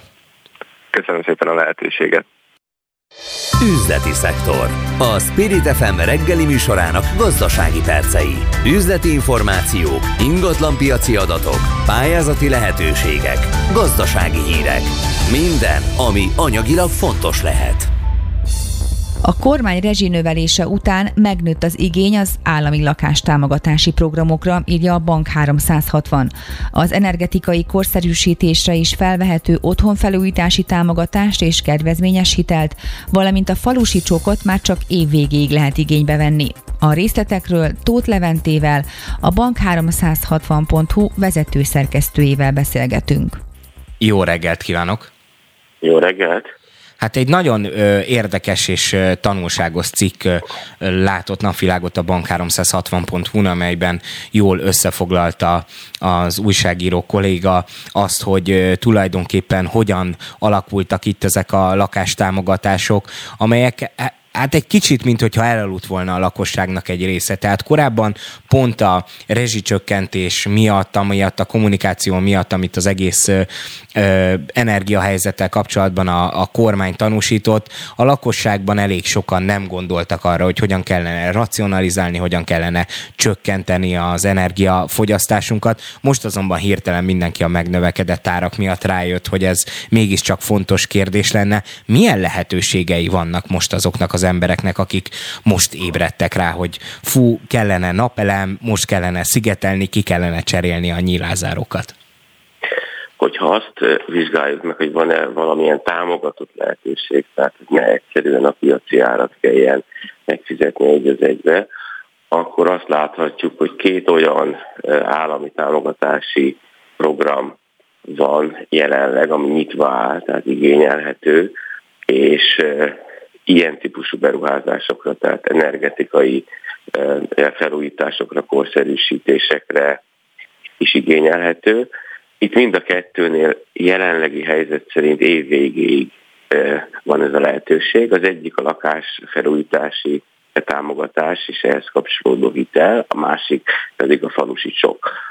A kettő között az a e, alapvető különbség, hogy a falusi csoknál ott, hogyha valaki a preferált településeken vesz használt ingatlant, akkor a támogatás egy részét, egy jelentős részét fordíthatja olyan felújításokra, ami például az energiaköltségét is csökkenti, tehát például egy, egy nyílászáró csere, vagy egy napelemrendszer. A lakásfelújítási támogatásnál ott már egy meglévő ház, vagy lakásnak a korszerűsítésére fordíthatja a támogatást, illetve vehet fel támogatott hitelt. Tehát attól függően, hogy valaki már egy meglévő lakást akar korszerűsíteni, vagy például éppen most akar egy sok keretében egy kis településen házat venni, így igényelheti, de mind a kettőnél viszonylag egy jelentős összegről van szó. A lakásfelújítási támogatásnál az állam 3 milliós támogatást ad, ugye ez visszanemtérítendő támogatás, tehát hogyha valaki mondjuk egy 6 milliós felújítást hajt végre, akkor abból 3 millió lehet a támogatott összeg. De emellé fölvehet egy támogatott hitelt is, ami most azért is nagyon kedvező, mert ezek a hitelek, ez igaz a lakásfelújítási hitelre is, ezek a mostani kamatviszonyok között már borzasztóan kedvezményesnek számítanak. Tehát, hogyha valaki ilyen hitelt nem tud fölvenni, vagy ilyen támogatást nem tud igénybe venni, annak azért egészen más költségekkel kell számolni a piacon. Ugye jelenlegi állítás szerint, ahogy most ezek a programok alakulnak, ezek 2022. december végéig futnak ki, persze nem tudjuk, hogy mi van a döntéshozók fejében, még hosszabbíthatnak, de nem nagyon megkésett, tehát aki most ezekben a hónapokban igyekszik ilyen dolgokat igényelni, az nem késett már el ezzel a dologgal, vagy tulajdonképpen az ügyintézés, a magának a pénzeknek a lehívása az gyorsan megtörténik? Hát valóban nincs sok idő, és itt nem csak egyszerűen az a probléma, hogy ugye évig most már kevesebb, mint fél év van, hanem az is, hogy most akkor az érdeklődés az ilyen típusú korszerűsítések iránt, hogy itt a legszűkebb keresztmetszet az az, hogy valaki talál egy kivitelezőt, és ez a kivitelező az mikorra tudja ezt megcsinálni, de azt mondom, hogy aki nek ez a lehetőség fennáll, az azért még ilyen szűk határidővel is jól teszi, hogyha megpróbálkozik ezzel, hiszen hogyha nem hosszabbítják meg ezeket a programokat az év vége után, amire azért van esély, ezt most még senki nem mondta, hogy lesz hosszabbítás, akkor egyszerűen ezek a kedvező lehetőségek elvesznek. Természetesen azzal is lehet kalkulálni, hogy hogy valaki úgy gondolja, hogy azért ezek nem fognak teljesen megszűnni ezek a programok, hanem valamilyen módon meg lesznek hosszabbítva, és akkor nem olyan sűrűs a dolog, de ez bizonytalan, és az is bizonytalan, hogy majd milyen feltételekkel Így van. Egyáltalán. Tehát, hogy, hogy nyilván amikor elindultak ezek a programok, akkor egészen más e kamatkörnyezet volt például, más kamatok voltak a bankoknál, tehát akkor egy 3%-os kedvezményes kamatú hitel az egészen másképpen volt kedvezményes, mint mondjuk most. Tehát most ezek ö, ö, borzasztóan kedvezményesnek számítanak már ahhoz képest, amennyi a piaci kamat. Tehát én azt javaslom, hogy aki ö, erre még képes, aki elég erőt érez magában, az azért próbálja meg ezt, mert az első az, hogy van-e kivitelező, vagy sem. Tehát ugye a lakásfelújítási Levente, program... sajnos, sajnos elfogyott a műsoridőnk, de akkor a konzekvencia az, hogy aki tudja, mindenképpen hívja le ezeket, mert ezek nagyon meg. kedvezőek. Próbálja meg, mert ez egy nagyon jó lehetőség most. Köszönjük szépen, hogy itt volt, és mindezeket elmondta. Tóth Lementét, a bank360.hu vezető szerkesztőjét hallották.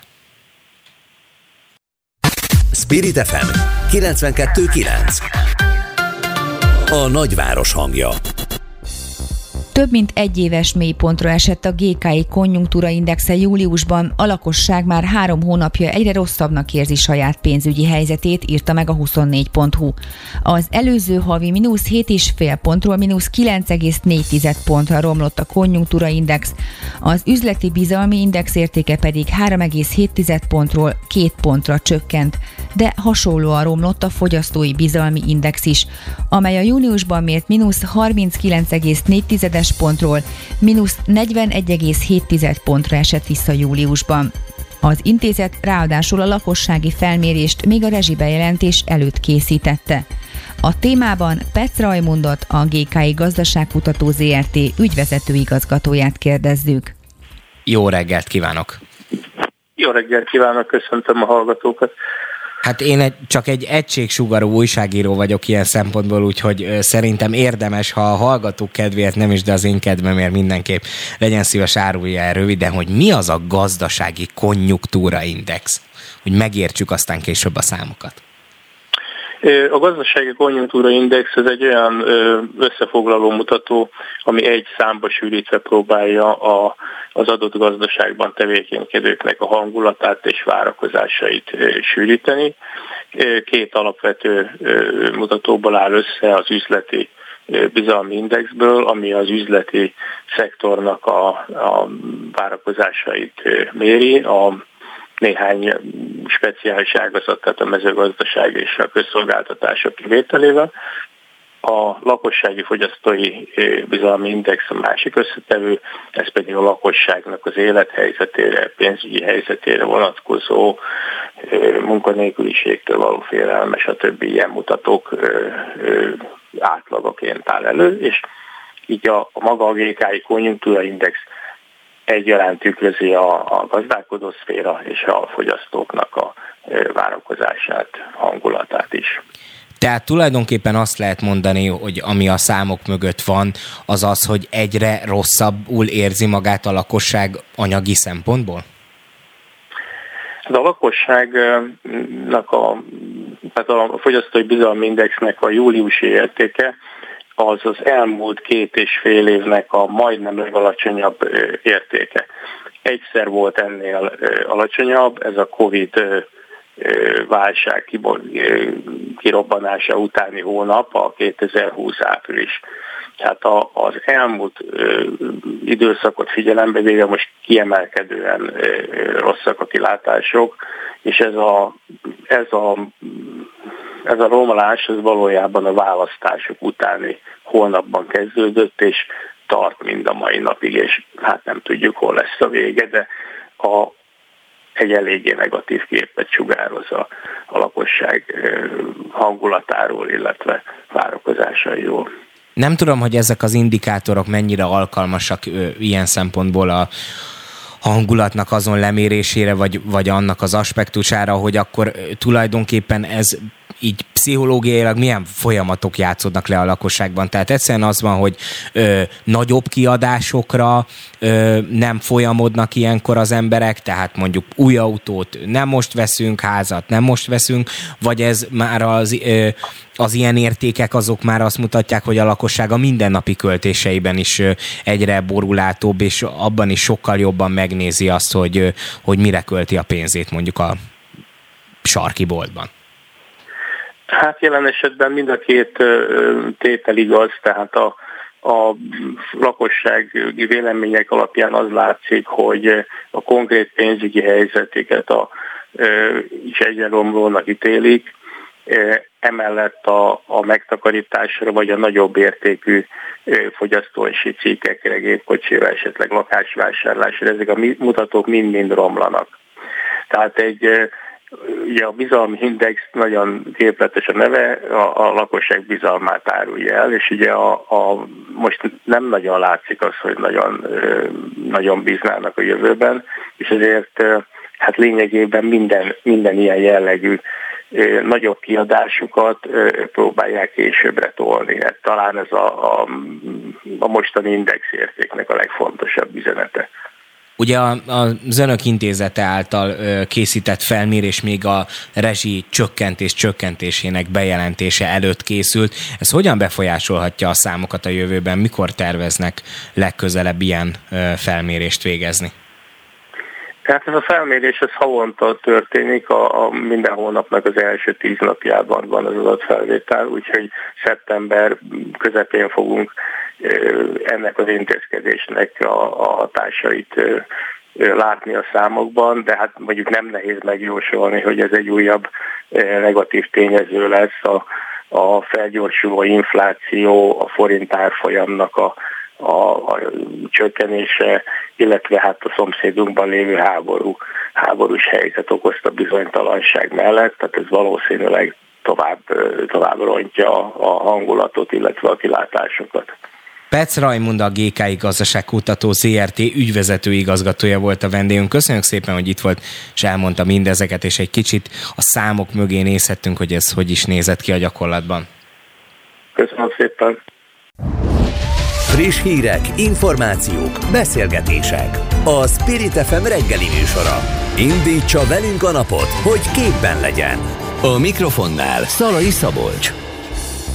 Ideiglenes pihenőpartá változott a budai alsórakpart a Halász utca és a Döbrentei tér közötti szakaszon. A láncid építése miatt forgalommentessé vált területen napágyakat, növényeket, homokozót helyeztek el. Továbbá szabadidős programok szervezésére buzdítják a lakosságot. A projekt részleteiről és a Dunaparti kikapcsolódási lehetőségekről Tömör Miklóssal, a Város és Folyó Egyesület projektvezetőjével beszélgetünk. Jó reggelt kívánok! Jó reggelt kívánok, üdvözlöm a hallgatókat is.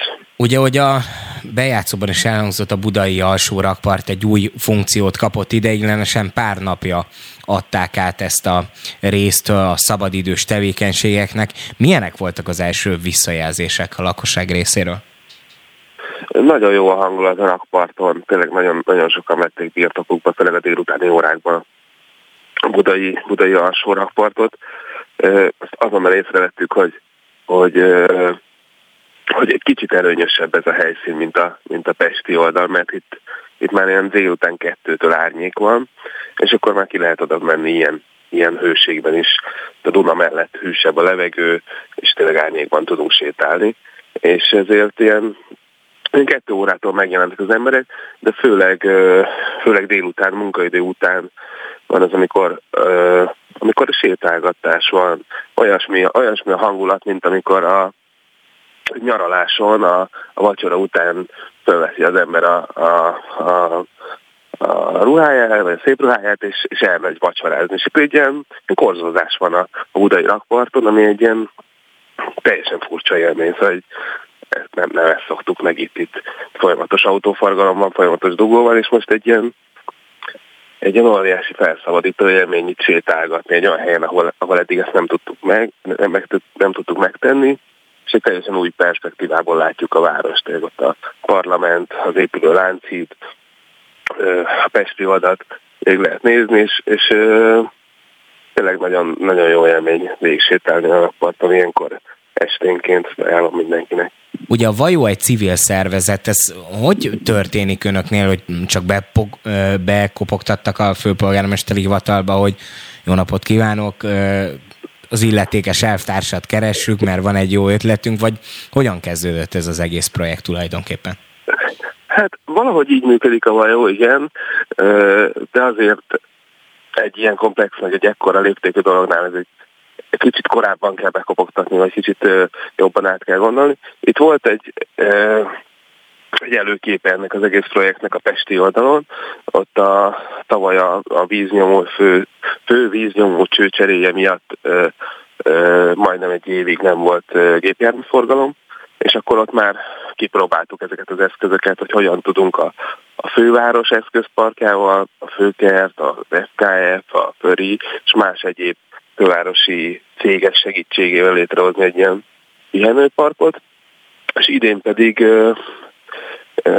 ez elég későn derült ki, hogy, hogy ezt a lánc építése miatt a, a budai oldalon meg fog szűnni a forgalom, kb. másfél hónapra, és, és a, a fővárosi egy cégének volt egy, a Budapest brandnek volt egy, egy ilyen pályázat, egy Budapest Tuning, hogy egy kicsit tuningoljuk fel a várost, és, és ezen a pályázaton indult el a vajó, és, és ez egy nagyon jó kis részbe tudtunk ebbe be, befuragadni, mert tényleg nagyon jó időpontban, pont amikor itt volt felszabadulva ez a hely, és semmilyen funkció nem volt ott áll Budapest egyik legértékesebb területe, Parlagon, és nagyon jó volt, hogy ide, ide pillanatokat ki tudtunk helyezni olyan dolgokat, amiket, amiket tavaly már kázi összegerebéztünk, és tudtuk, hogy hova kell nyúlnunk, hogy, hogy ide körülbelül egy hónap alatt ki tudjunk tenni egy ilyen pihenőparkot.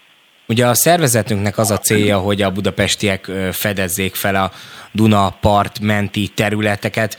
Ebből az következik, hogy tulajdonképpen nem használjuk ki ezt eléggé.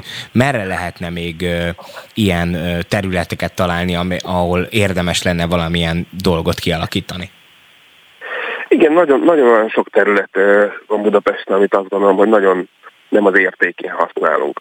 Szóval Budapesten van 40 km Dunapart, ráadásul kétszer 40 km, a két oldala van a Dunának, és, és ezeken a területeken nagyon-nagyon kevés olyan hely van, ahol le tudunk menni a partra, és meg tudjuk érinteni a vizet, ahol be tudunk dobni egy követ a Dunába, vagy tudunk inni egy pohár bort, vagy tudunk eltungni egy fagyit, és van néhány mintaterület, amit azt gondolunk, hogy a, az ideális. Például a római part, ahol tényleg egy fővegyen tudunk sétálgatni a Dunában lógatott lábbal, de ezt nem tudjuk megtenni. És azt gondoljuk, hogy, hogy Pesten, Budapesten nagyon-nagyon jó lenne, hogyha kicsit közel tudnánk kerülni. Akár a belvárosban is, ez, ez történik. Azért egyre-egyre megépítették a Moszkva sétányt, a a Dagály utca és a Margit híd között, most a Margit híd és a parlament között, aztán megy egy tervezés a hosszabb, a többi szakaszra a Pesti oldalon, és vannak külső területek is, ahol ezt meg lehet tenni. Például a Vajónak egy másik projektje az Árasztópart, ami 11. kerületben az Albert falván, ahol szintén egy természet közel, közelibb területet találunk, de azért ez mégiscsak egy, egy, víz, egy védmű, egy, egy gát tetején tudunk biciklizni, de a gát és a Duna között nincs semmi.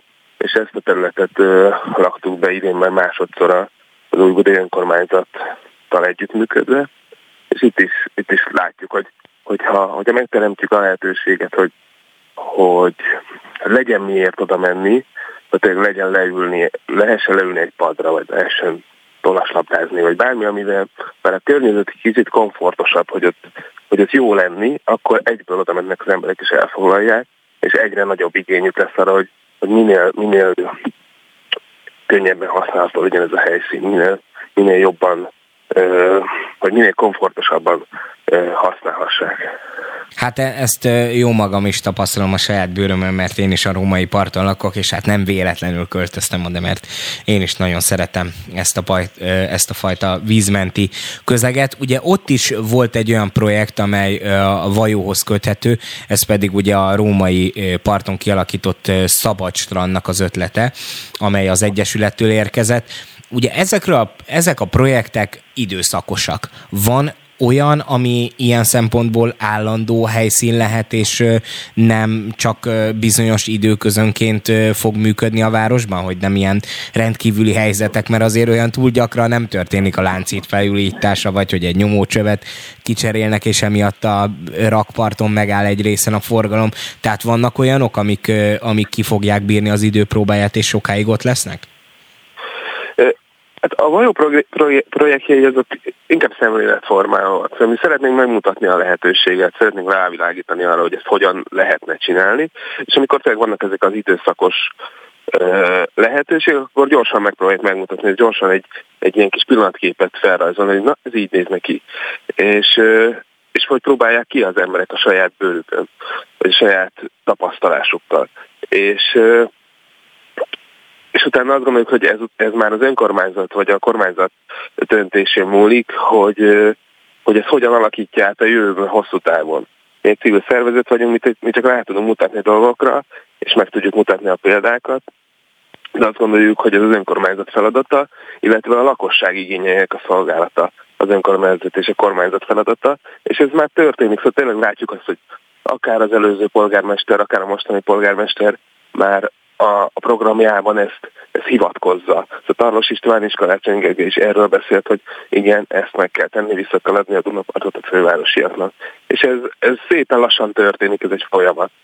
És például, a, amit említette a, a Róvai Parti Strand is egy ilyen három év, négy évvel ezelőtt volt az, amikor a, a vajó egy napra csinált egy tesztüzemet a egy strand tesztüzemet a római parton, és ennek folyamányaként már tavaly és idén az Óbudai önkormányzat már működteti a szabadstrandot. Is csak tesztüzemmel, de azért most már két hónapig van idén szabadstrand a római parton, és azt gondoljuk, hogy ha ez, ez működik, meg, meg kétszer akkora, mint tavaly volt, szóval szépen növeget, és talán két-három év múlva ez, ez mindenkinek egy teljesen természetes dolog lesz, hogy benne lesz a fejébe, hogy menjünk lecsobbanni a rómaira.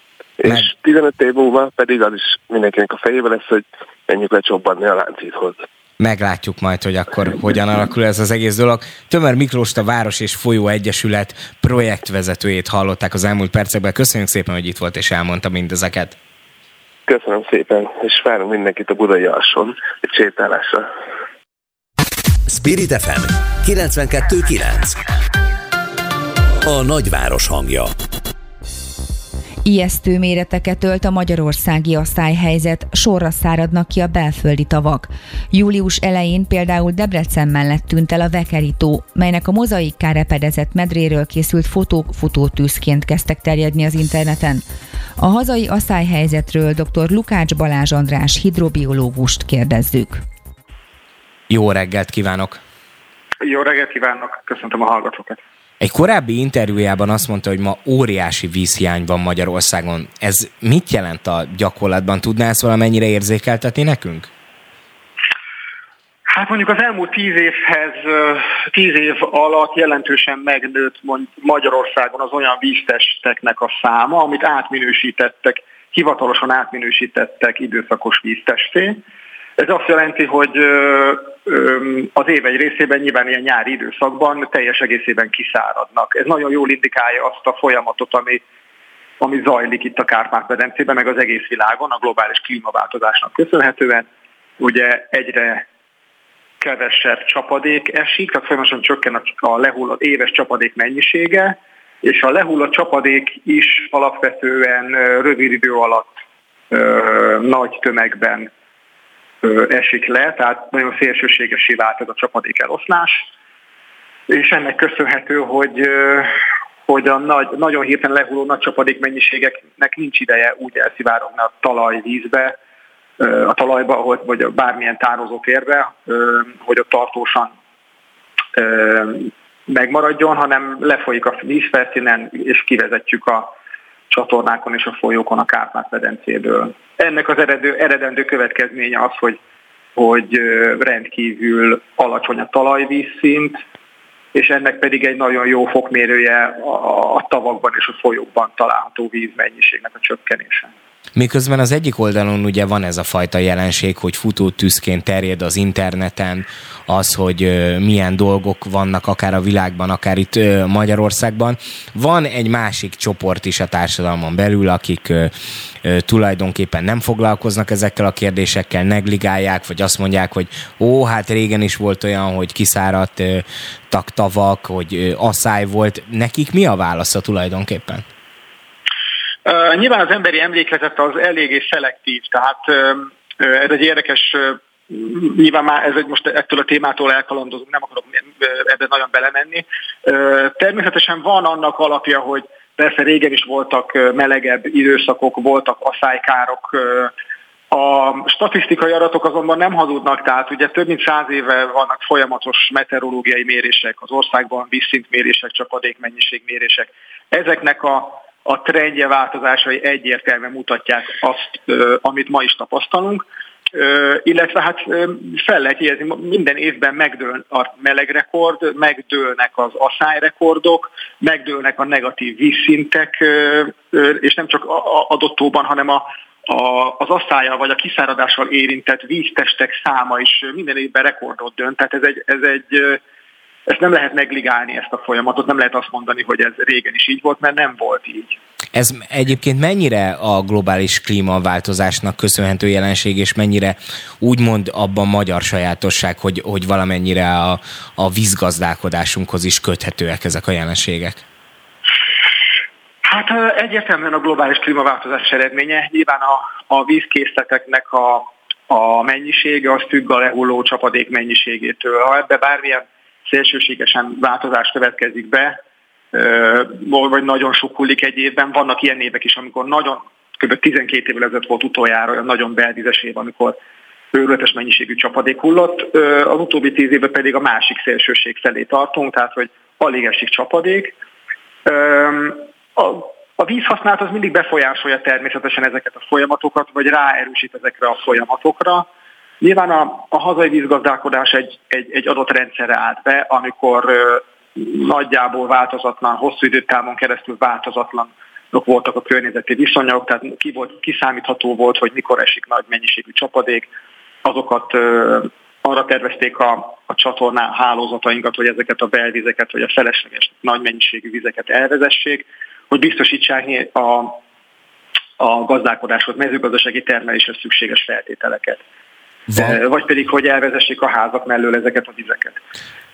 A mai viszonyok között azonban ezeket a rendszereket már nyilván annyi vizet és nagyon gyorsan elvezetünk, hogy inkább felül kellene vizsgálni, és jobb lenne átgondolni ezt a teljes rendszernek a működését, és inkább a, a, a megtartásra fókuszálni. Tehát lehet, hogy nem kellene olyan mélyről levezetni a, a talajvizet, inkább igyekezni kéne nem folyókba elvezetni a vizeket, hanem inkább sok kicsi tározót létesíteni, és azokban megőrizni ezeket. Erre szerettem volna tulajdonképpen rákérdezni, hogy van-e valamilyen fajta megoldás azért a kezünkbe, hogy van-e valami lehetőség, ami egy kicsit javít ezen az asszályhelyzeten? Hát lehetőségeink mindig vannak. Nyilván meg kell találni ezeket a lehetőségeket, és mindent meg kell tenni, hogy azokat a minimális eszközöket is felhasználjuk, és, és, és próbáljuk enyhíteni ezeknek a klímaváltozásnak a hatásait.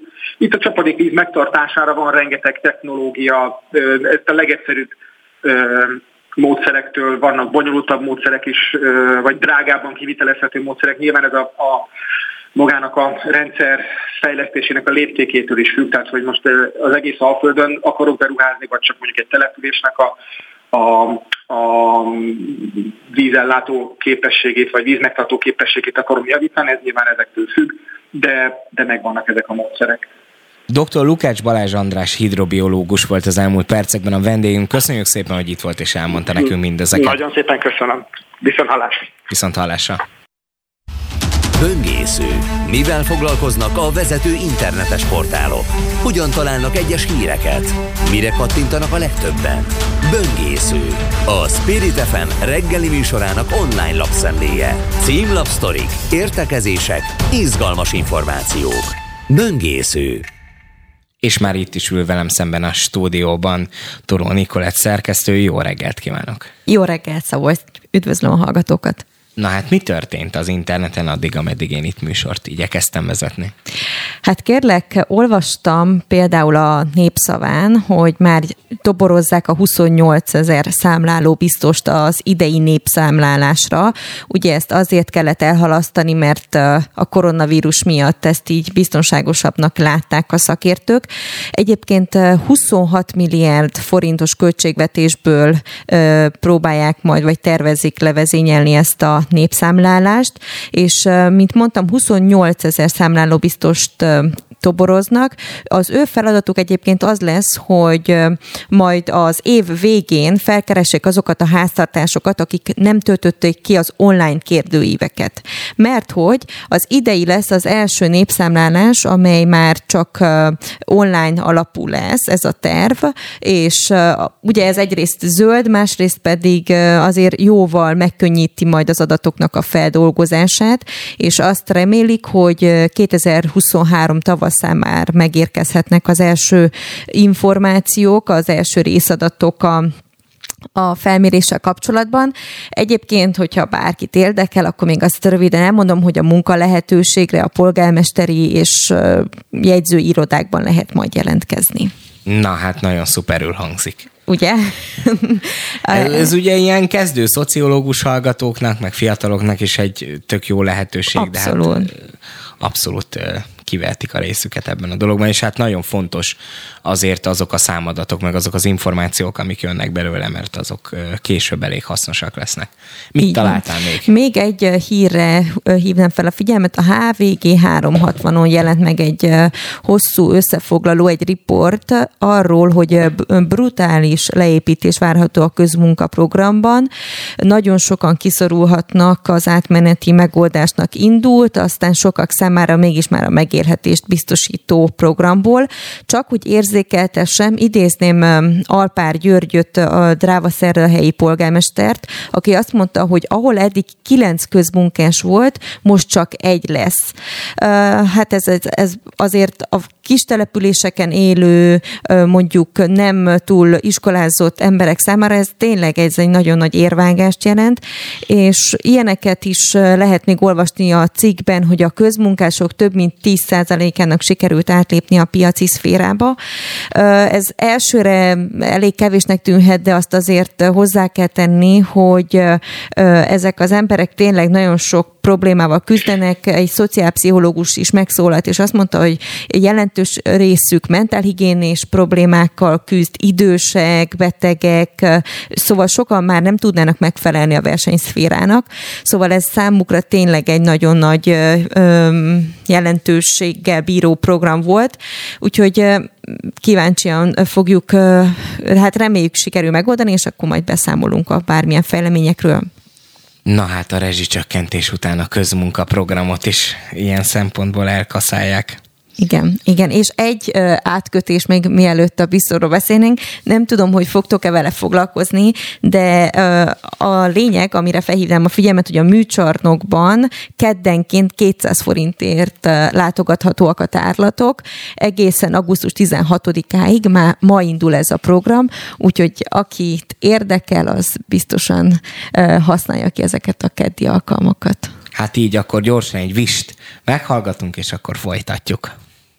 Spirit FM 92.9 A nagyváros hangja és már itt is van velünk szemben Lampi Ágnes is, mert hogy utánunk következik a Bistró. Jó reggel! Sziasztok, jó reggelt a kedves hallgatónak is, így van, 9 órakor kezdjük a Bistrót. Nagyon jó lesz a mai adás is. Kézzétek el, egy olyan témával kezdünk, ami szerintem mindenkit érdekel, ha már elutazunk, a kiberbűnözésről fogunk beszélgetni, mert hogy a nyaralás abszolút táptalaj annak, amikor ellophatják, vagy elszedhetik például a különböző jelszavakat, wifi belépőkódokat, egyebeket. Erre nagyon nagyon-nagyon kell figyelni. Például, amikor egy szállodába mondjuk bejelentkezünk, nem tudom ti, hogy vagytok, amikor bejelentkeztek, de én egy csomó embernél azt látom, hogy az az első, hogy úristen, mi a, mi a wifi jelszó? Ez az első kérdés azután, hogy egyáltalán van egy szabad szoba.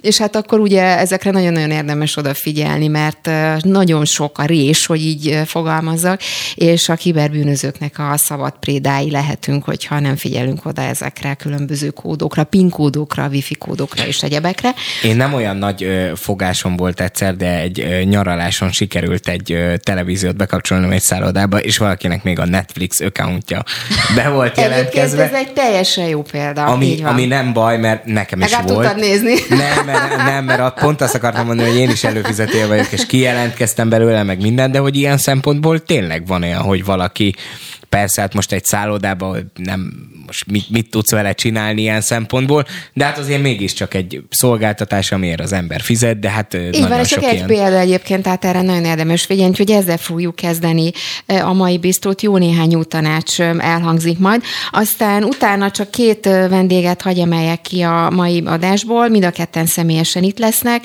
Itt lesz Takács Nikolasz, énekes, az ő neve szerintem nyilván ismerősen csenghet. Láttam azért, te is, Niki, fölkaptad a fejed. Igen, mert Nikolász egy nagyon értelmes uh, srác, ugye ők uh, Szlovákiából származik. Így van, így úgyhogy van. én őt nagyon bírom, nagyon egyedi srác. Így van, úgyhogy ő lesz a vendég, kíváncsi vagyok rajta lesz a kalap, vagy nem Biztos, lesz rajta a kalap. ja, Szerintem mondani, itt hogy fogadásokat érdemes Szerintem kötni. ezt biztosra vehetjük. Tehát ő rajta lesz a Ó, kalap. biztos. Na, úgyhogy ezzel fogom majd kezdeni, hogy itt külön fogadások voltak, és hát aztán itt lesz majd Leslie Mándoki is, személyesen bejön ő is ide a stúdióba, mert hogy hatalmas koncertet fog adni, majd augusztus 19-én, és ugye 30 éves születésnapját ünnepli majd a zenekar, itt lesz Aldi Majolától kezdve Mike Stern, és az egész banda, ahogy itt erről szokott beszélni, úgyhogy ez lesz a mai ajánlat, ez a kínálat.